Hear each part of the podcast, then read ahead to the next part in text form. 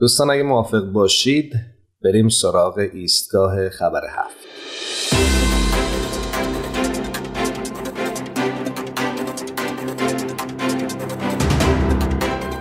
سرویس خبری جامعه باهایی در جای عنوان کرده انتشارات جورج رونالد 80 سالگرد تأسیس خود رو جشن می‌گیره.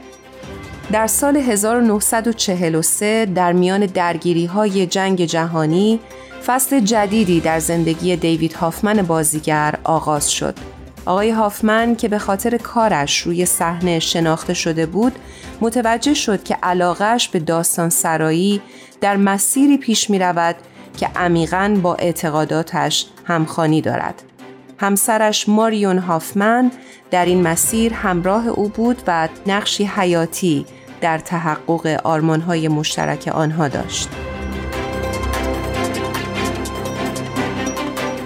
آقای هافمن با الهام از دیدگاه حضرت بهاءالله شارع آین بهایی درباره جهانی صلحآمیز به ادبیات روی آورد و قوای خلاقانه خود را وقف انتشار کتابهایی کرد که دیدگاه حضرت بهاءالله را در اختیار بسیاری از مردم قرار می‌داد.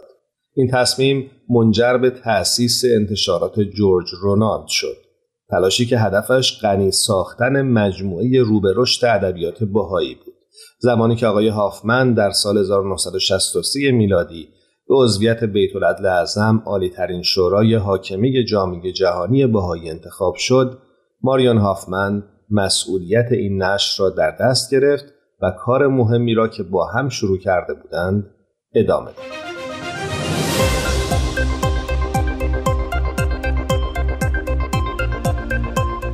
80 سال بعد در یک گرده همایی پرشور در آرنکات، آکسفورد شایر، نویسندگانی از سر تا سر جهان اهالی صنعت نش و نمایندگانی از مؤسسات باهایی به مناسبت هشتادمین سالگرد تأسیس انتشارات جورج رونالد گرده هم آمدند. می هافمن از لحظه ای سرنوشت ساز و مهم در زندگی پدرش یاد می کند که از حضرت شوقی افندی راهنمایی خواسته بود تا مسیر جدیدی را در زندگی دنبال کند.